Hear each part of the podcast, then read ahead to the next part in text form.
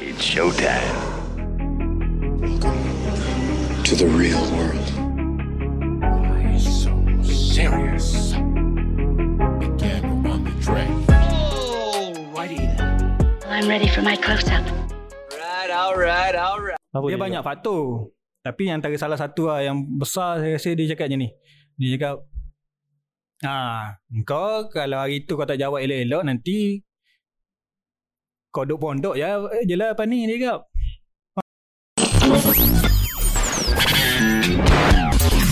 You are now listening to Big Ads Big Story Podcast.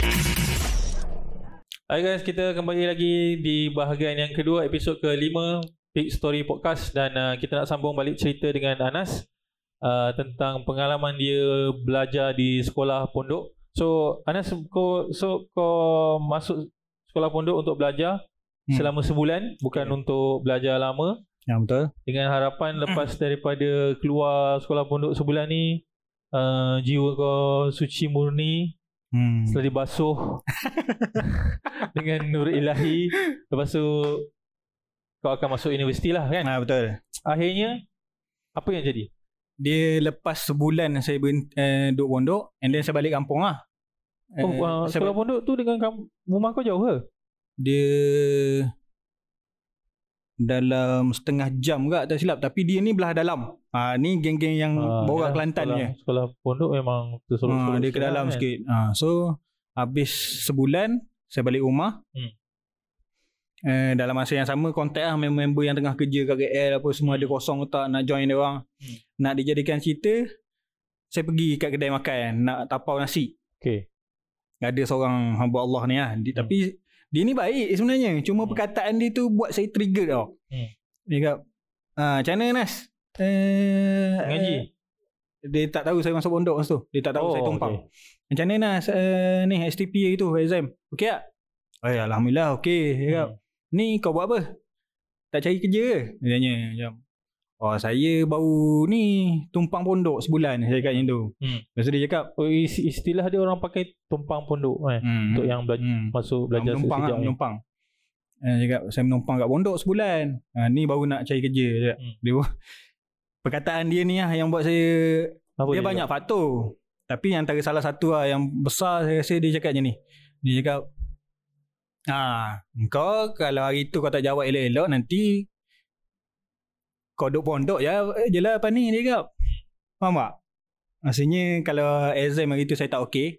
So, ya, tu result tak keluar lagi kan tak keluar lagi. Ha, nanti kau duduk pondok je lah. Macam macam memperlekehkan tau. Ma- maksud, maksud dia tu statement dia tu uh, apa eh maksudnya kalau kau belajar tak pandai kau masuk sekolah pondok ya. ha, dia macam tu. Ha, dia so macam tu. dia memang ingat orang masuk sekolah pondok ni orang yang belajar tak pandai lah. Tapi sebenarnya dia baik. Dia bagus. Ha. Saya tahu dia orang masjid dia apa semua. Ya. Ha, tapi tak tahu lah. Mungkin dia ter... Yalah, eh, kadang-kadang orang orang bercakap macam tu dia dia bukannya sebab dia jahat. Ya. Tak, bukan kan. Cumanya dia faham macam tu.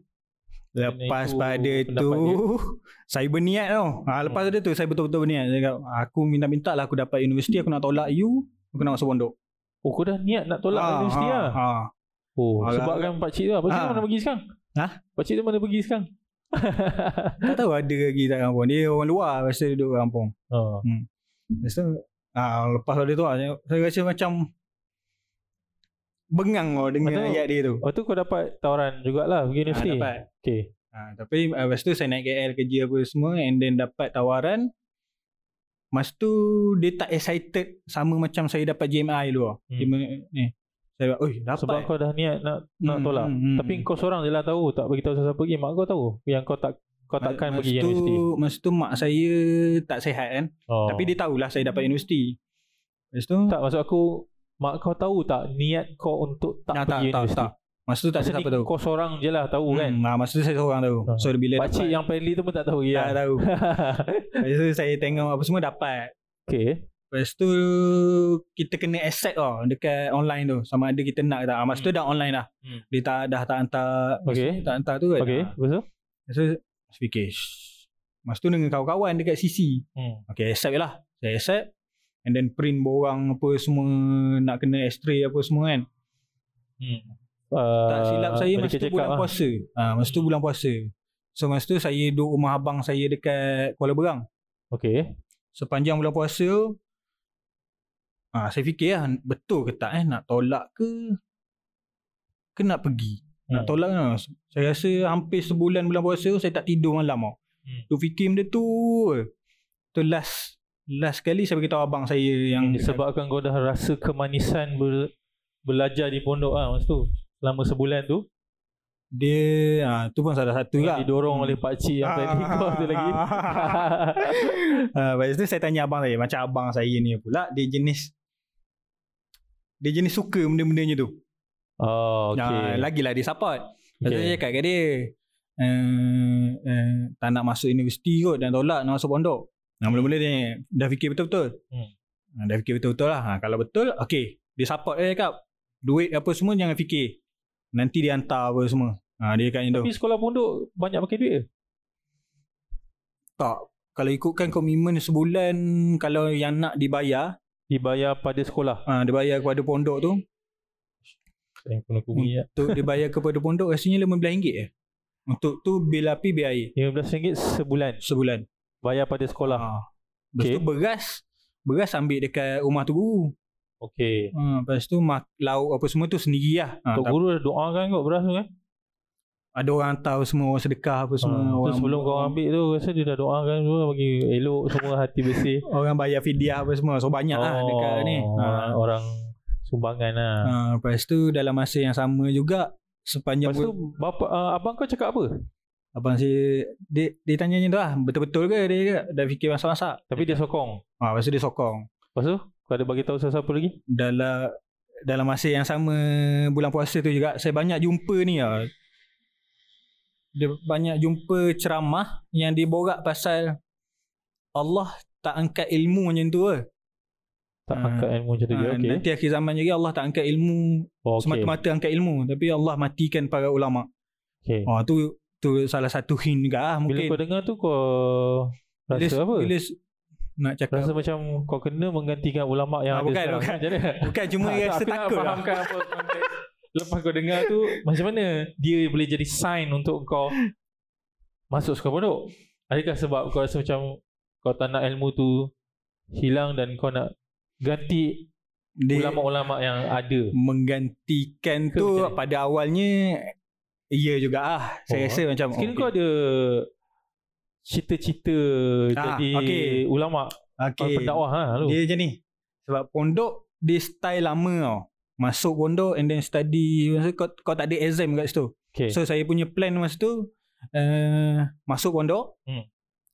Mungkin setahun dua tahun and then ambil ini ah STAM STAM CJ Tinggi Okay. Agama Malaysia. Nak bagi Dia sama macam STPM lah. tak? Hmm. Ha, so boleh boleh ke Mesir, Hmm. boleh ke Mekah apa semua dengan sijil tu. Ha, so masa tu otak saya masih fikir sijil lagi. hmm. Hmm, so uh, settle yang tu duk nampak yang tu and then abang saya support. Saya pun tanya adik-adik lain. Tanya abang saya yang dekat KL ni and then akak saya, Hmm. mak saya. Cuma mak saya masa tu tak sihat. So dia tak apa-apa dia tak ni tau, dia tak dia tak boleh bagi suggestion tau. Dia Hmm. cakap ah, ikutlah. Kalau macam tu ikutlah. Cakap macam tu je lah Ha, tapi saya rasa kalau dia Tapi dia tak menghalang lah dia tak menghalang. Okay. Tapi So saya, dua dah Yang kira okay lah Bagi green light lah dia tak menghalang dan dia dia, dia ha, lebih kurang dia tak menghalang ha, lah. Tapi kira green light lah Ha. Tak perlu kau explain-explain lagi kan Ya, betul. Cuma Ada yang menghalang ada kakak saya dia bukan menghalang lah, dia cuma bagi choice. Dia kata kalau minat agama dekat universiti kan boleh masuk usrah apa semua. Okay Usrah dekat universiti kan banyak. Ha, so kalau kata Yalah, Tapi kau pun tak boleh nak bayangkan lagi hmm, hmm, Dekat hmm, universiti tu Macam mana kau nak belajar Hmm. ilmu agama yang sama hmm. Usrah tu pun macam mana Hmm. Usrahnya Ha, betul. Sebab kau tak pernah pergi universiti Ya. Kau pernah pergi sekarang lah Sekolah pondok Ha, So, uh, apa experience kau tu ada dekat sekolah pondok kan Ha. kau boleh bayangkan uh, ada expectation kan so bila saya tanya akak saya, akak saya cakap uh, masuk universiti lah. Nanti dapat degree and then kerja apa semua. mungkin akak kau concern pasal sijil Hmm, lulusan betul. tu kan Lepas tu saya cakap tak apa lah nak masuk nak masuk pondok lah. Ah, Lepas tu saya explain lah apa yang saya target tu. Hmm. Saya nak ambil STAM and then dengan Okay. STAM tu saya masuk ke Mesir ke apa. lepas tu dia faham And then dia faham. Okay. Hmm. So, macam mana bila kau masuk sekolah pondok tu? Uh, kau pergi sendiri ke? Macam mana ke? Sebab mak kau tengah sakit lagi? Hmm, abang saya hantar abang saya de- yang dekat dengan tu. Cuma masa tu saya takut kan nak bagi tahu family yang lain tau. Macam abang saya yang ni dengan akak saya sebab kita macam kita orang kampung tak semestinya semua didedahkan dengan pondok. Hmm. Sebab ada setengah Even orang dia negatif tau. Dia negatif pasal pondok. Hmm. Macam dia tak ada setengah orang takut kalau masuk pondok jadi mereng.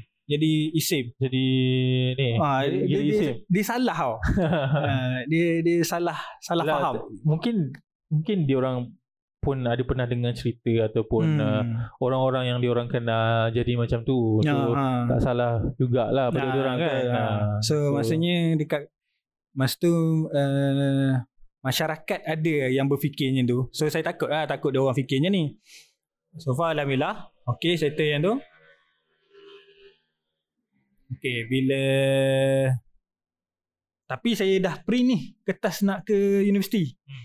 Okay, lepas tu borak dengan abang saya, abang saya setuju. Okay, akak saya pun okay ikutlah. Kalau dah tu pilihan, okay. Saya ingat uh, tarikh daftar ke universiti 1 bulan 9. Hmm. Uh, masa tu dah uh, tinggal seminggu lebih lagi nak masuk universiti. saya fikir kalau saya masuk awal sangat ke pondok, saya takut saya U-turn. Nah, masa tu saya sendiri punya fikir lah. Kalau masuk awal, maksudnya Tapi pondok bila-bila masa boleh masuk lah. bila-bila masuk. Dia tak ada masuk. macam tarikh tak ada. intake ke apa tak ada Ah, kan? tak ada. Ah. So kalau masuk awal takut U-turn. Alhamdulillah lah, saya terfikir benda tu. Hmm. So satu bulan daftar universiti. Saya Okay. dapat dekat UiTM. So kau masuk daftar universiti dulu. Eh, dapat okay, dapat kat UiTM dekat Berbuk Kedah. Okay. Sungai Petani. Saya tak saya cakap macam ni. Kalau saya masuk awal pondok, saya takut U-turn. Nanti saya masuk universiti. Hmm. So saya kena lepaskan tarikh ni. Maksudnya saya kena masuk pondok 6 hari bulan. Maksudnya? Maksudnya kalau saya dah masuk pondok, Okay. and then kalau nak U-turn dah tak boleh lah. Okay. Sebab dah terlepas daripada tarikh So kau daftar. tak pergilah UiTM. tak pergi. Tak pergi lah. Uh, so saya decide untuk masuk 6 hari bulan dan betul benda tu. Saya masuk pondok Ada rasa, Rasa- macam nak macam pilihan kau salah. ah saya rasa macam Kenapa? Ha tu aku nak tahu. ha, tu salah satunya salah satunya saya rasa sebab masa tu phone dah eh, ni Instagram dah ada, Facebook dah ada. Okay. Nah, lagi-lagi biasanya Facebook lah sebab kita stay connected dengan ni member yang masuk universiti apa semua. Hmm. So dia orang post pasal orientasi, dia post Hmm. pasal Lepas tu kau seronok tengok dia orang "Ish, betul rasa. Asal aku masuk sini Patut kau tak tengok lah. Kau sepatutnya. Sepatutnya Ha. lah. Maksudnya- handphone tak tengok. Barulah. Barulah kau fokus. Lepas tu saya dalam seminggu lebih saya menangis. Saya termenga- Rasa dia menyesal sikit Ah, lah kan. Macam tersalah belajar lah. dekat surau. Hmm. Saya masuk pondok saya menangis. Seminggu. Uh, tapi budak-budak pondok tak tahu lah. Memang rasa masa tu rasa macam menyesal gila lah. Yang, yang Ah, lain tak faham apa masalah ni Hmm. kau kan. Sampailah seminggu lebih and then barulah uh, dia tak ada tak ada point-point yang saya buat saya lega pun tapi Hmm. mungkin sebab benda tu dah pudar pudar pudar pudar and then Okay. dah accept lah untuk masuk pondok. Okay aku nak tanya kau. Hmm. Uh, bila kita masuk sekolah pondok ni. Hmm. Kita memang wajib pakai jubah dengan Hmm. serban. Betul. Dia bagi ke kita kena beli sendiri ke? Sendiri. Macam ni? sendiri. Dia bukan wajib pakai jubah. Hmm. Dia tak boleh pakai seluar. Kena pakai kain plekat, baju Okay. Melayu ataupun jubah. Seluar baju tak digalakkan. Oh. Bukan tak digalakkan, memang tak boleh. Hmm. Seluar tu hanya untuk buat kerja. Hmm. Okay. So uh, dia ada bagi panduan ke okay kena beli serban yang macam ni. Nah, sebab saya dah eh, tumpang Sebulan. sebulan. So kau dah tahu lah. Ha, so dah tahu lah apa yang boleh, apa yang tak boleh. Ha. So masa first saya tumpang tu saya bawa songkok. Ha. Pakai songkok. Budak pondok mana Macam pakai nak songkok. Pakai serban pula. Ha, kan? So masa masuk yang betul-betul tu saya dah prepare lah. Kopiah apa semua. Hmm. Okay. So uh, bila kau masuk pondok tu sebenarnya uh, apa yang kau belajar dekat pondok ah? Kira kalau kau boleh ringkaskan berapa tahun kau masuk pondok? Tiga tahun. Tiga tahun. Tiga tahun ni Hmm. kau belajar apa? Mengaji Quran saja setiap hari ke ataupun ada belajar uh, ilmu agama yang lain macam fiqah, tauhid Hmm, hmm, ke apa ke? Okay. Macam mana? Uh, Aku cuba nak faham kan. Standard kalau orang tanya saya, Hmm. Uh, sebelum ni buat apa apa semua. Saya, kalau saya cakap saya masuk pondok, so dia orang cakap, oh, uh, hafal Quran lah. Uh, orang orang Ah, silap. Aku pun rasa macam tu lah. Kadang-kadang orang silap macam tu lah. Biasanya yang hafal Quran tafiz. Yang pondok ni dia lebih dia lebih kepada fiqah, hadis, lagi detail tau dekat-dekat uh, kitab tu. Uh, so kalau kalau Kira kalau aku uh, petik apa-apa Ah, ni jangan suruh lah. kau bagi dalil kau boleh bagi hadis lah. uh, so dia more kepada benda tu lah. Sekal- tapi kalau nak menghafal, boleh je hafal. Itu Oh. sendiri punya tanggungjawab. Nah, dia tak ada tekanan. macam dia wajibkan kau kena Ah, tak hafal ada. berapa juzuk Ah. tak ada lah. dia lebih Sebab bukan tahfiz Ah, kan. bukan tafiz. So dia Okey. lebih kepada mendalami kitab lah. Setiap uh, cabang ilmu ni Hmm. uh, ustaz dia lain-lain ke macam mana? Sama. Tok guru lain-lain. Ha kan? Orang yang Sama. sama. aku dengar yang macam tu lah. Hmm. So tok guru yang sama dia ajar uh, disiplin agama yang lain-lain. Hmm. Macam tu kan? Dia Macam uh, apa beza macam dekat sekolah maksudnya? Uh, ada jadual uh, 8 sampai 10 belajar Hmm. fiqah 10 sampai macam tu. Ah dia ada time dia lah. Kalau kalau uh, satu hari biasanya uh, lepas pada solat subuh, uh, wirid apa semua sampai uh, dah cerah. Standard sampai dah cerah lah. Hmm. Uh, wirid apa semua. Habis uh, lepas pada tu budak-budak akan keluar. Budak-budak maksudnya Budak ni maksudnya? yang masih kitab-kitab kecil. Okey. Uh, so dia orang akan keluar. Oh bukan orang- kira umur, kira kitab. Ah, di, di kira umur lah. Kira umur. Kalau dia masuk daripada awal, maksudnya darjah 6 dia masuk. Oh, Okay. So ah, dia tak digalakkan untuk masuk kitab-kitab yang berat lah. Macam saya ni, saya masuk semua kitab. Saya masuk semua kelas. Sebab satu, sebab saya dah. Masa tu dah 18. Eh sorry. 18. Masa tu dah 19. 19 lah. Hmm. Masa tu dah 19. So saya... Eh sorry, 19 form C lagi. Masa tu 20 lah. 20. Hmm. So masa 20 tu saya rasa saya dah besar. Perkataan-perkataan berat tu saya rasa saya boleh hadam lah. Ha, so saya masuk tu guru pun tak halang. Tapi kitab Hmm. sekolah pondok pun bukan macam kitab kita beli dekat uh, kedai buku biasa-biasa ni kan. Dia Ha, mesti Sayugia Ah, diceritakan ah, ah. Dia- bahawa Dia Kan, kan? kadang dia tak ada dia dekat tak ada titik tau. Dia tak ada dia tak ada kadang-kadang. titik, Ha. tak ada baris, tak ada ni kan. Betul ejaan dia ejaan, Ejaan jawi, yang, jawi lama ah, sikit. Kan. Hmm. Nah, kalau jawi lama sikit. Ha, So lepas pada subuh ada dua kitab. And then rehat, masa tu lah pergi makan. So budak-budak yang uh, kitab-kitab kecil ni Hmm. dia akan ada kelas pukul 8.30 tapi dengan senior. So senior Oh, yang akan mengajar yang budak-budak. ajar. Ha, bukan. Okay. Ha, so habis yang tu pukul 9 bersama dengan tok guru saya juga pula Okay. lagi. Okay. Ha, sebab lepas subuh tu tok guru lah. Lepas masa pukul 9 pun tok guru juga mengajar masa tu sampai pukul 11.30. 11.30 macam tu lah. Yang tu 4 4 biji kitab. Ha, sampai habis. Ha, and then rehat um, nak makan ke nak prepare nak tidur ke apa ke masa tu lah pukul 12 tu lah. Pukul 11.30 ke atas lah. 12 tengah hari Nah, pukul 11.30 sampai Zohor lah. dia rehat lah. Hmm. So Zohor, Zohor, solat Zohor. Lepas solat Zohor, tiga kitab pula. And then lepas tiga kitab, settle, pergi makan apa semua. Hmm. Lepas tu tunggu asar, asar satu kitab. Lepas asar, tunggu maghrib pula. Maghrib, satu kitab. Yang tu tafsir punya kitab. Okay. Lepas tafsir, settle solat isyak pula. Lepas solat isyak tu, uh, dua kitab. Yang tu sampai pukul 10 biasanya. Ha, itulah sehari-hari sama. Tok guru saya tak so, kerja. Hari-hari itulah aktiviti ha- harian jadualnya Hmm, jadual hmm. harian seorang pelajar sekolah pondok lah. Ha. Okey, apa nama sekolah pondok kau dah? Pondok Ad-Diniyah Al-Islamiyah. Adiniyah Al- Al-Islamiyah. Ha. Uh, untuk konteks kan. Hmm. Sekolah pondok kau ni kira macam yang pondok moden sikit ke atau memang yang duduk dalam pondok tu ke macam mana? Dia ada macam-macam jenis Hmm. Hmm. sekolah pondok kan. hmm. Ada yang betul-betul moden punya sekarang ada banyak juga. Lepas tu memang ada pondok yang betul-betul yang orang kata pondok asal dia tu Hmm, ya hmm. memang duduk dalam pondok kan. Ha, saya Ha. punya yang lama punya bas- yang lama punya. Maksudnya masak sendiri eh. Satu, ah, masak sendiri. Satu pondok satu orang. Bila yang kau nak masak? Penuh belanja eh. Time time time rehat tu lah. Masak tak masak heavy pun. Masak? Ha, masak masak nasi. Kadang-kadang sardin. Kadang-kadang Takkan hari-hari bukan macam tu. Dia satu lagi ni tau. Menu, menu yang kau masak tu. Tapi kalau ikutkan duk pondok ni makan oi boleh tahan tak? Kadang-kadang walaupun kita tak masak, orang lain bawa lauk. Dag, eh, kambing gulai, ayam gulai. Ha, dia lebih banyak macam tu lah. Yang kita masak sendiri pun ada tak? Tapi orang bawa lauk pun banyak juga sebenarnya. Okay. Hmm. So dekat sana uh, dalam satu pondok tu ada berapa orang? Untuk yang dah besar, eh, maksudnya dah 15 ke atas ke apa semua, Tok Guru suruh satu pondok satu orang lah. Satu pondok satu orang? Hmm. Oh. Sebab satunya Besar sebab mana pondok?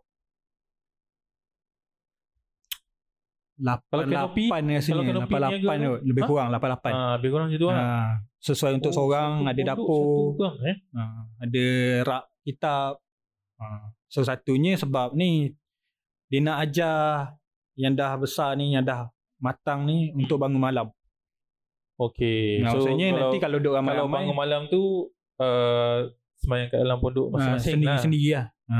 Okay. Lepas tu satu lagi tu guru kadang-kadang dia bangun tau pukul 3 dia round. Dia nak tengok sembahyang ke Ah, tidur. Ah. Kadang-kadang dia round kan. dia Kita tengok Netflix. tak ada Masa Netflix tu, tu. masa tu kalau ikutkan tak boleh bawa phone tau. Semua pelajar Oh. tak boleh bawa phone. Cuma saya ni kelebihan saya sebab saya kan daripada akademik. Hmm. Lepas tu kalau ada apa-apa urusan pondok, tu guru suruh saya. Okay. Okay. so saya bawa ah, phone. So saya dibenarkan untuk ada phone dekat pondok. okay. Kalau orang lain tu bawa semua tu guru pegang. Oh. Tu mungkin salah satu sebab gak ah untuk saya rasa sedih awal-awal tu. Tengok kawan-kawan apa semua. Oh, itulah. Hmm. Kau dah distracted tu. Tengok benda dekat social media kan. Okay, kita dah tahu apa aktiviti harian seorang pelajar sekolah pondok. Aku Hmm. nak tanya kau, apa ilmu yang paling kau ingati sepanjang 3 tahun kau Hmm. jadi budak pondok? macam saya uh, walaupun saya masuk semua kelas tapi tak adalah saya ni pada level yang boleh mengajar orang. Hmm. Ha, saya sedar lah saya bukan level tu. Ha, saya Tapi 3 tahun Nas. hmm, Banyak tiga tahun lah. tu boleh Hmm. belajar. Hmm. Dengan jadual yang kau bagi tahu tadi, Hmm. macam-macam ni. Tapi dah banyak start pada tengah-tengah tau. Sekarang ni bila kau cerita macam ni, Hmm. aku rasa kecil je. Aku rasa ilmu kau penuh di dada. Ah. Kejap lagi aku nak test. Sebab tu saya kalau keluar saya tengok orang kecil eh. Hai, ah, itu yang Tok Tak Guru pesan jangan. Ada aku kau. Lepas tu eh, Apa ilmu yang paling kau ingat satu lah, satu. Benda yang kau rasa kau memang bawa dan jadikan azimat untuk kau hidup di luar pondok dan jadi uh, orang sekarang ni. untuk mengajar memang saya saya tahu saya tak mampu. Okay. Tapi dekat pondok tu saya rasa antara banyak banyak benda kelebihan yang saya dapat saya selalu musafir dengan tu guru saya. Saya sebab masa tu saya dah boleh drive. Okay. So, aku nak tahu apa satu ilmu Uh, Apa satu benda yang mungkin masa kau musafir dengan tok guru kau tu ada apa-apa pesan dia yang macam Okay, okay, cakap kalau- kalau, jadi azimat hidup kau. kalau soalan yang pertama ni, kalau saya compress apa yang saya dapat, saya rasa saya dapat dari segi attitude tau. Dari segi perilaku. Kalau tak perangai kau lagi teruk pada ni lah. Kalau tak mungkin saya tak ada payah juga nak cakap. Ya. Mungkin payah lah untuk uh, bertimbang rasa dengan orang. Ha, mungkin macam tu lah. Sebab saya banyak musafir dengan tu guru saya. So saya tengok macam mana dia layan orang. Okay. Macam mana dia terima pemberian orang. Macam dia mana tunjukkan teladan tu pada kau lah. macam mana dia tak mengharapkan orang. Lepas tu macam mana yakinnya dia dengan rezeki. Sebab mengajar full tu satu hari. Rehat kalau ikutkan rehat. Yelah korang bayar pun RM15 je. Nah, kalau ikutkan rehat hari Kamis uh, hari Kamis subuh Kamis tu. Hmm. Eh sorry, hari Jumaat rehat. Subuh subuh Jumaat tu belajar dua kitab and then ah lepas pada tu kosong. Hmm. Sampailah maghrib esok hari Sabtu. Ha, baru start belajar balik. Itulah rehat kita orang. Maksudnya tak belajar. Ha, so Apa nama tok guru tu? Tuan Guru Haji Suhaimi bin Haji Abdullah. Sekarang ada lagi eh? Ada lagi. Ada lagi? Ada lagi. Alhamdulillah. Ha. Dia menggantikan ayah dia lah sebenarnya. Ha. Oh, okay. Lepas tu saya uruskan urusan pondok selalu dengan dia. Hmm. Maksudnya dia panggil apa semua. Kira kau jambu untuk guru ke ah? Nak Kira cakap jambu. Tak ada jambu macam, tapi uh, macam uh, apa student harapan juga ah. Orang lain tak ada pegang set, kau pegang set. boleh sebab pengurusan kan, management kan, semua. management pondok. So kena pegang lah. Ha, mungkin, so mungkin tok guru kau mengharapkan kau mengganti dia. Uish. Tiba-tiba kau buat digital marketing.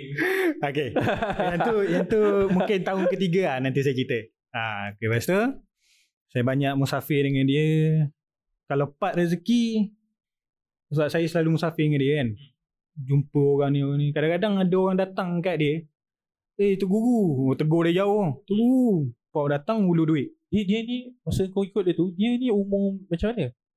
Untuk orang panggil dia tok guru tu tak tak adalah muda sangat kan? Ha, dia, dia tak umum tapi automatik. Ah, yalah, panggil. untuk orang panggil dia tok guru, Hmm.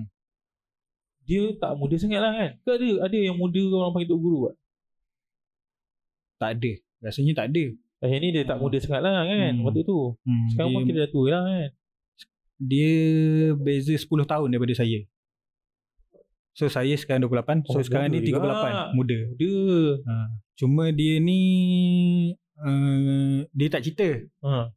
bila saya selalu dengan dia. So kadang-kadang pergi rumah member-member dia apa semua. So member-member ni banyak cerita kat saya macam dia ni uh, Tok Guru Mekah apa semua sayang. Masa dia terpaksa balik umur 25 untuk jaga pondok apa semua. Tok Guru Mekah semua pergi airport. Hmm. Ha, so maksudnya dia ni antara pelajar yang Tok Tok Guru dulu apa semua sayang. Hmm. Ya, Anas? Berapa?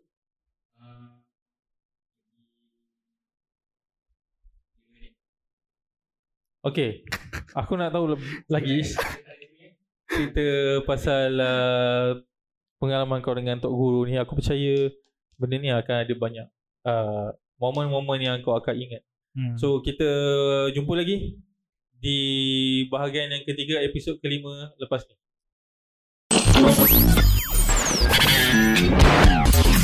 You are now listening to Big Ed's Big Story Podcast.